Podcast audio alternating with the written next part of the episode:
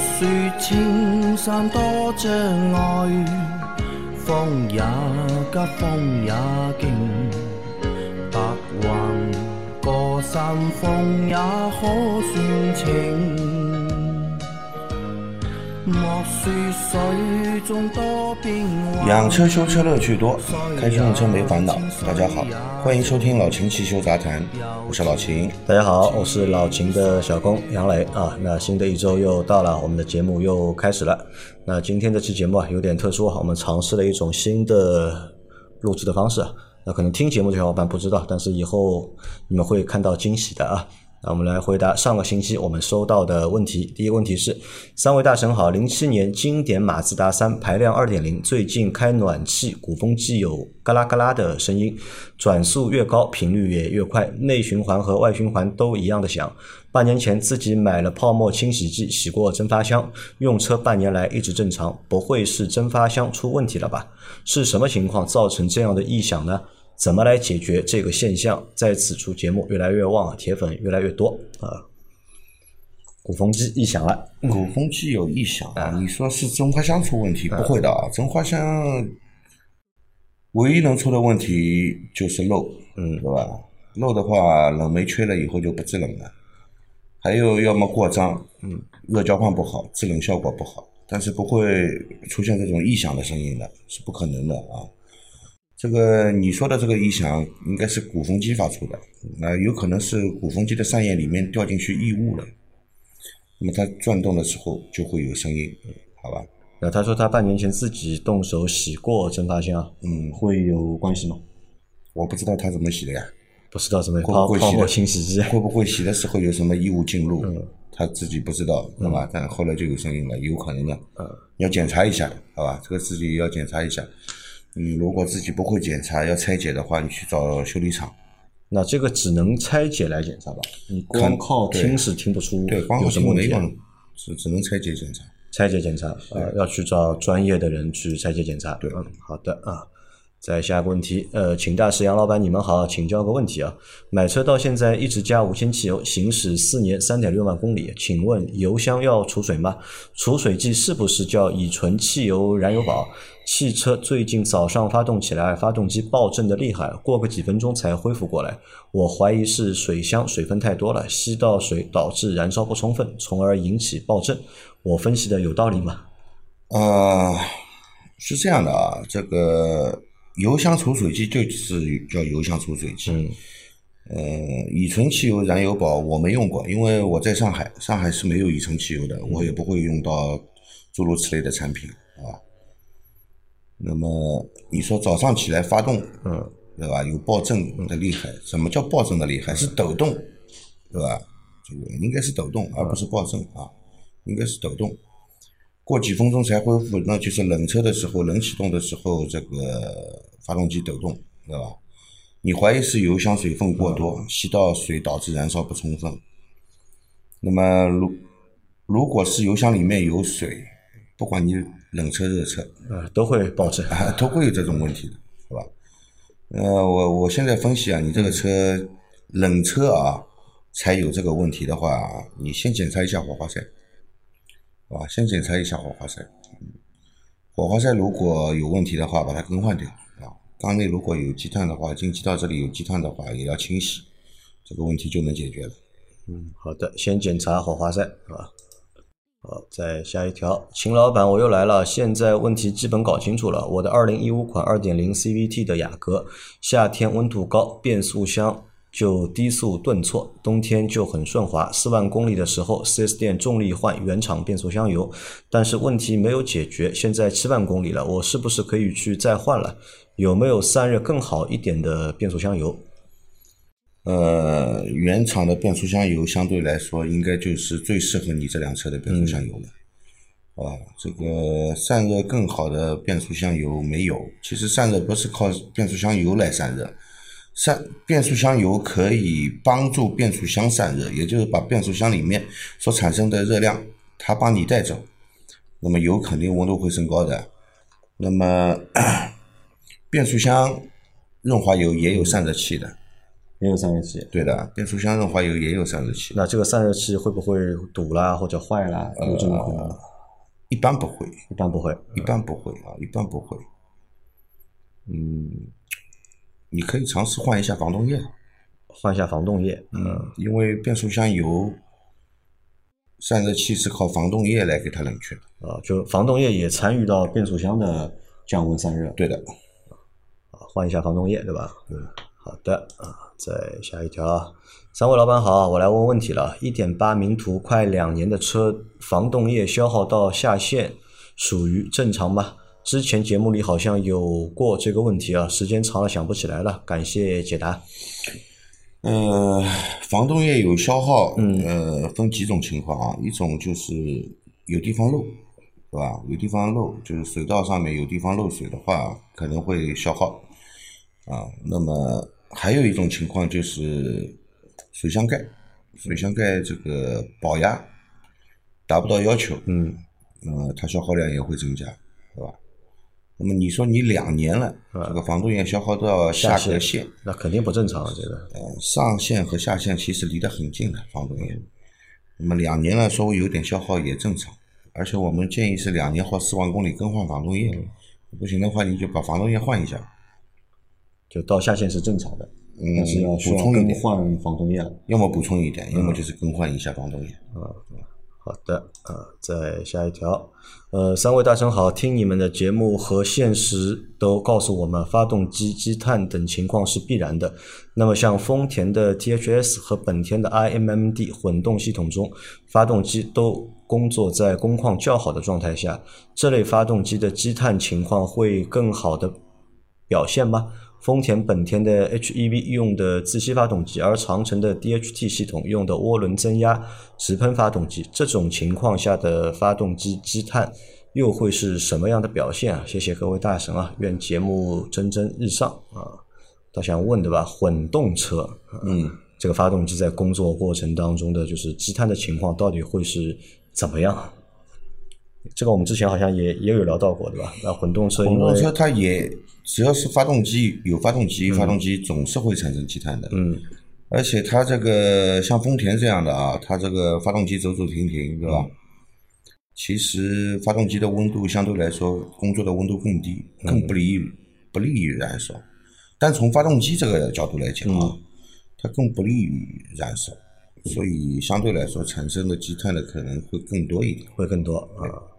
那后面他说到的长城的 DHT 啊，它是那个那个是 PHEV 的，就是插电的混动嘛。那现像现在很多的车都用插电混动。嗯，那如果插电混动的话，这个发动机啊，其实应该和那个 HEV 是情况是一样吧？那你有电的时候它不工作嘛？对对吧？没电的时候才开始介入工作嘛。介入工作的话，而且它这个基本没有时间给它去预热这个发动机。对的，嗯它一旦启动以后，马上就是进入一个工作状态。嗯那么 D DHT 呢，说起来就是它能够让这个发动机始终处于一个最佳的工况。嗯，那么最佳的工况其实有一个前提要求的，就是温度，对，对吧？所以它工作初期温度还没上来的时候，这个那段时间燃烧情况应该是不会好的，不会好，燃烧不好就会有积碳。啊还是会有积碳，对吧？而且甚至可能比纯燃油的，那？积碳可能情况更严重一些。嗯，应我觉得是这样。啊，好的，嗯，再下一条，三位大佬上午好啊，请教现款的特斯拉，它这个磷酸铁锂电池，按照我现在每年一万公里，我有自己的车库，坐标山东威海，行驶十年后，电池到底是个什么样的状态？最后就是四六八零这个电池值得等吗？谢谢大佬们。啊，问出了一个很多买电动车或者是想买电动车的小伙伴都想问的一个问题啊，十年之后对吧？这个电池的情况到底会怎么样？十年之后，电池肯定会衰减的。肯定会衰减，嗯，对的，好吧，它的容量肯定会缩小，嗯对吧？然后充放电的能力也会越来越弱弱，嗯对吧？这个是肯定的。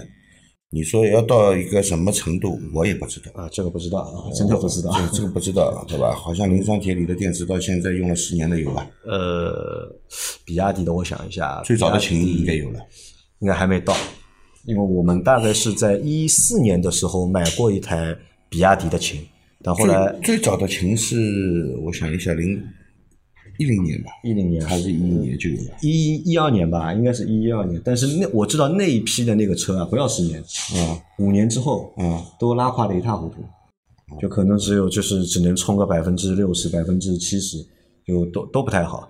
那这个情况可能我们也的确很难预估啊，就十年之后到底是什么情况。那关于你说那个四八六零的这个电池的话，我觉得你也没有必要等啊，因为如果你买只是买一个普通的特斯拉 Model 三的话，它用的都是磷酸铁锂的电池，它那个四八六零啊只会用在它的 P 版的车型上面，或者是长续航的版本的车型上面。如果你只是买它标准续航版本的话，那这个电池和你没有什么太大的关系，对吧？再来一条，呃，三位老师好，一直啊一年最多行驶六千公里啊，换全合成机油一年一保养。奇瑞 C 店说就不享受发动机终身质保了，但不影响三年十万公里的整车质保。按他们规定，必须半年或五千公里发动机才能享终身质保。他们用的是全合成机油，如果升级全合成机油，一年两次保养加人工费，费用会增加很多。现在很纠结啊，希望老师给个建议。还有，一直用全合成机油时间久了会产生油泥吗？谢谢。啊，两个问题啊。第一个问题是你在奇瑞的 4S 店做保养，对吧？你想换一年一保的啊，一年一保养的全合成机油，但是如果你换了之后，你就不能享受这个发动机的终身质保。他现在在纠结这个问题。哎，我觉得这个规定很奇怪啊。嗯我同样用的都是你店家嗯提供的机油，嗯对吧？那五千公里，嗯，之所以用五千公里，因为你这个机油只能用五千公里，对，也是你提供给我的机油，可以有更长的使用寿命，嗯，对吧？为什么就没有保修了呢？呃，但是有可能是这个小伙伴他表达的不清楚，有可能是他表达不清楚，因为我知道奇瑞四 S 店目前应该是没有一年一换的，就是全合成机油的，可能他是想自己带一年一换的全合成机油去四 S 店做保养，因为目前很多的就是自主品牌的四 S 店啊，都接受用户啊自己带机油来保养，你只要签个字就可以了，就你说这个机油没有问题，你签个字，嗯啊就 OK 了。他可能是用的自己的机油嘛，没有用四 S 店提供的这个机油。啊，用自己带的机油影响保修很正常啊。如果是店家提供的，我觉得不应该影响保修，对吧？呃，那这是一种情况，那这是我说的一种情况。那如果是四 S 店提供的，一年一万公里的嗯这个机油，对吧？它不让你享受终身质保，那我觉得一点道理都没啊，有，这个是不合理。对吧？肯定不合理。机油是你定的，对吧？对也是你选的，对的啊，你帮我换的，对的，而且是在你四 S 店的，那为什么不能够给我终身的质保呢？对的。那如果是这种情况下，就是他应该怎么选择呢？呃，我觉得要么就是用他提供的合成机油，合成机油就是五千公里一换啊，对吧？如果的确这个全合成机油嗯上面有奇瑞的 logo，嗯就是厂家定制的，嗯也是在 4S 店施工的，嗯他如果不给你这种终身的一个保修的话，我觉得你可以打四四零零电话去投诉。去投诉他，对吧？对，可以去问问看啊。好，那如果投诉也不接受，对吧？那到底是选一年一万公里，还是选五千公里？那就看你要要不要这个终身质保，对吧？如果你要终身质保，你就用这个五千公里一换的机油。如果你觉得无所谓，你认为他提供的全合成机油更好，嗯你更希望使用那样的机油，那就三年十万公里的整车质保。所以啊，从这个案例里面也可以看出啊，就是很多厂家给到一些超长的质保，嗯，但这些超长的质保啊，都是有前提的，对的，对吧？你是要在他的四 S 店去做那些各种各样的保养，他才给你这个超长的质保。啊，但还有问题啊，就是他想问啊，如果一直用全合成的机油，时间长了会产生油泥吗？一般不会，啊，一般不会，就我们说过对吧？之前用矿物油的话，对吧？嗯，容易产产生油油。泥。对的，如果是全合成机油的话，它机油本身的清洁、嗯清洁性也很好，对吧？清洁能力也很强，一般是不会产生油泥。好的啊，再来下一条。呃，老师们好，请问手动挡车动力不足或脱档或半离合上坡时哒哒哒声是哪里发出来的？爆震敲缸，还是气门响，还是离合器底盘响？呃，手动挡的车动力不足，对吧？或者脱档，呃，脱档的时候，半离合上坡的时候会有哒哒哒的声音。动力不足呀，啊，敲缸呀，敲缸的声音，啊，气门敲击声呀，气门敲击声。对啊，离合器应该是不会发发出声音吧？离合器不会有这个声音的，离合器有这个声音的话，离合器就坏了。坏了，啊，那就是敲缸和气门的敲击声。嗯，对。那这种情况该怎么解决？改变你的操作方式，改变操作不要这样去开车，好吧？发动机也要坏的。这个是操作方式的问题。啊，离合器部分其实也也会有有损伤的。啊，老是半离合的时候去上上坡干嘛呢？你要上坡，你离合器应该放掉啊。你你把这个车发动机的转速拉起来，你转速不拉起来，去靠离合器控半离合去控制，不让它熄火，离合器坏的也快，发动机坏的也快。哦，啊，好的，啊，再来一条啊，三位大师好，在杨老板的价格指导下提的奥迪 Q5L 四五，呃，现在还多杀了两千块，但又被四 S 店坑回去了，真是道高一尺，魔高一丈。长打算长期持有，所以严格按照二十五期标准标准保养，除了火花塞、易损件等更换外，考虑长期五千公里加雪佛龙，所以四万去打吊瓶，八万公里清洗清洁进气道。喜欢偶尔激烈驾驶，不知道零二零的低灰分机油行不行？但目前市面上好像又找不到三零或四零的低灰分机油。还有分享一个用车的经验，不知是否对啊？昨天在宝马专修店里遇偶遇一个老同志的 X 五，跑了十四万公里，不漏油不漏水。他的保养经验就是水少就加啊，七千公里保养。他说，因为宝马发动机的温度高啊，几千公里后机油正常也会少一点点，那么温度就会比正常的也会高一点点，所以他不等到发动机提示少机油就已经把机油换了。这理论对不对？我不知道，所以我做过多年普通塑胶原料的经验来看，当一款塑料长期快接近临界耐温程度的时候，哪怕是只高一度。那耐用性就是量级的变化了。那么问题来了，每当呃当机油略少的时候，发动机温度会不会略高？呃，它两个对吧？第一个是和我们说车买好了啊，并且准备就是按照我们的保养建议对吧，好好保养。但是呢，他又担心啊，目前能够买到的低灰分机油啊，都是或者四 S 店提供的低灰分机油啊，都是零二零的嘛。那他想激烈驾驶，对吧？听我们节目说过嘛，对吧？我们更推荐粘度级别高一点的机油。呃，我觉得是这样的啊，嗯、你说没有这个，除了零 W 二零以外就没有低灰分机油了，这个不见得，嗯，好吧？低灰分机油不只有零 W 二零的啊，所以你可能对这个机油了解的还不够，嗯啊。据我所知，五 W 五零都有低灰分机油，好吧？或者有可能四 S 店里面啊，会不会现在都只是有只有零二零有可能低灰分的机油？有可能这个是有可能的。这个是有可能啊。那你如果用低灰分机油没问题啊，用零 W 二零的这种低粘度机油，如果你经常喜欢激烈驾驶的，我觉得这个机油可能不适合你用，对吧？你如果偶尔激烈驾驶的话，要看你激烈到什么程度啊。你是挡挡要进红线，嗯，对吧？我觉得这个机油也扛不住，对你发动机的保护可能是不够的啊。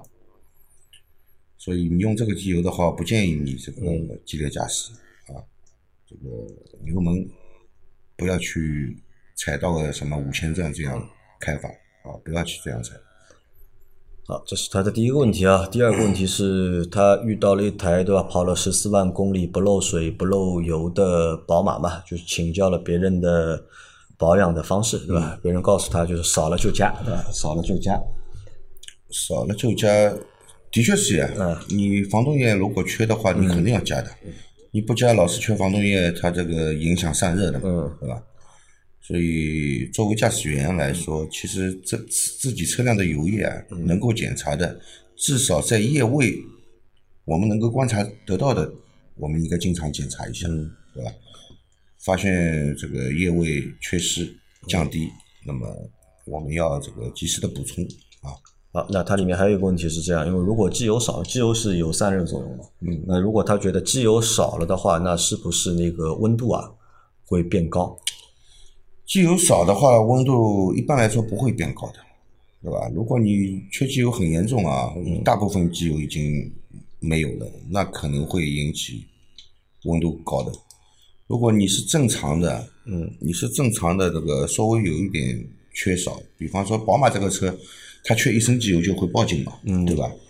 对它一个总量来说，这个缺一升机油是缺了，嗯，啊是缺了，那只是刚刚就是到一个下限的。下限的这个临界点这里，它就开始报警了嘛。其实从这个发动机的工作来说，这点机油还是能够满足它工作的，并不会引起高温。啊，那如果缺防冻液呢？缺防冻液肯定会引起高温。缺防冻液会引起高温。我们发动机主水冷发动机嘛，嗯，主要就是靠冷却液来进行冷却的，而不是靠机油来进行冷却的。啊，虽然机机油有这个散热的性能，对吧？但是。嗯，主要还是靠冷却液，主要还是靠冷却液来来冷却。啊，好的啊，再看下一条啊，呃，老师们好，又来提问了，还是我的英菲尼迪 G 二五的老问题啊。二零一三年的车行驶了十一万公里，前段时间下雨，我的驾驶位和驾驶位后排又有积水啊，其他座位没有。我找修车店通了天窗排水，又把水晒干，我怕麻烦，还把天窗用胶条。粘住了，这个问题实在是困扰我太多次了。每次保养我都会通天窗，还是解决不了。心想这次应该没问题了吧？可是昨天下雨之后，我今天早上去查看，驾驶位和驾驶位后排的座位又是湿湿的。这次我可以排除天窗问题了。不知道还有哪个地方堵了，可以造成驾驶位和驾驶位后排漏水啊？谢谢了，这个问题困扰太久了，搞得我都想要卖车了。漏水，一般呢，车内漏水有几个可能啊？最常见的就是天窗排水堵掉了，这个水会流到车里面，对吧？还有呢，就是门漏水，门漏水，门漏水，有时候门它漏水的话，它这个照理来说门下面是有排水孔的，对，嗯，是不是你排水孔堵了，造造成门里面排水不畅，流到这个？车内来了，因为你门关起来了以后，它是可以流到车内的。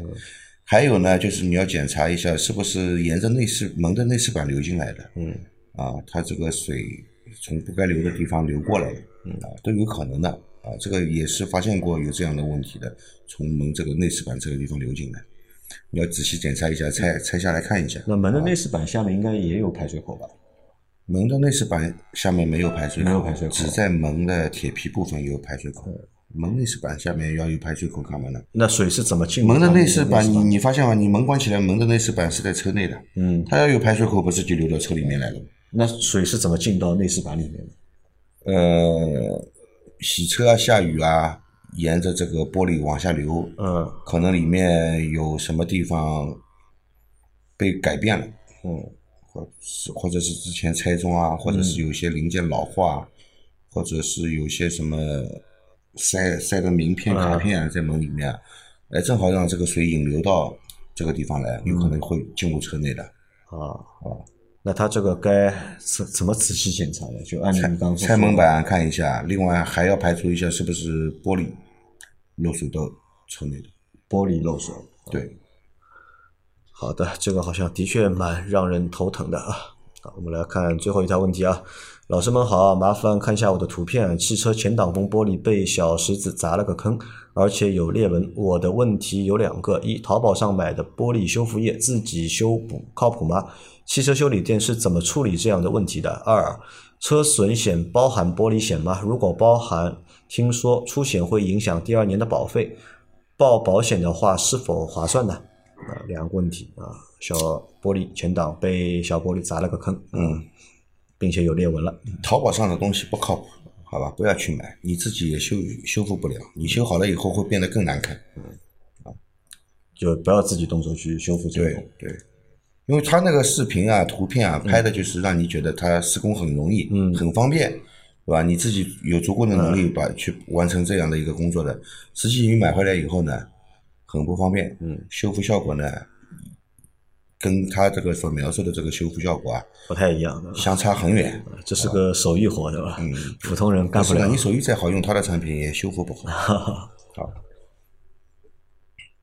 那修理店一般怎么解决这个问题？修理店一不一就看你呀、你要愿意换玻璃的给你换玻璃，嗯，不愿意换玻璃的嘛就让他去。就让他去啊，也不会去做修补的这个事情。修补是修理店不会做修补的，修补要找专门修玻璃的人来修。但是你即使找了专业的人来修，修好了以后还是有痕迹的。你去看这个修补过的地方，啊还是有痕迹的还，是有不可能说修好了以后就就完好如初，嗯，看不出来，不可能的，嗯，好吧。好，那他问啊，现在的车损险里面是否包括玻璃险？现在都包括玻璃险的呀，包括的，对吧？对啊、那但是如果他报警的话啊，不是报警，报那个保险的话，应该是会影响第二年的保费的，肯定有影响。肯定有影响。你对啊，你你你出过险了嘛，嗯肯定是有影响的。那这个就自己选择了，到底怎么样，对吧？买了保险就用啊，就用啊，对吧？你我不知道你是什么车啊。如如果你一块玻璃要大几千上万的话，你为什么不用呢？他明年保费最多涨你个一千两千不得了了，嗯还能怎么样？对吧？就老秦的建议是去进保险，对把这个玻璃你买了保险你就用，保险公司就是利用这种手段，对吧？收了你的钱，最好你不要用保险，这个 很卑鄙。好，那我们今天的这期节目啊，就先到这里啊。大家有任何关于养车、用车、修车的问题，可以留言在我们节目最新一期的下方，我们会在下周的节目里面一一给大家解答。我们明天再见，拜拜。拜拜。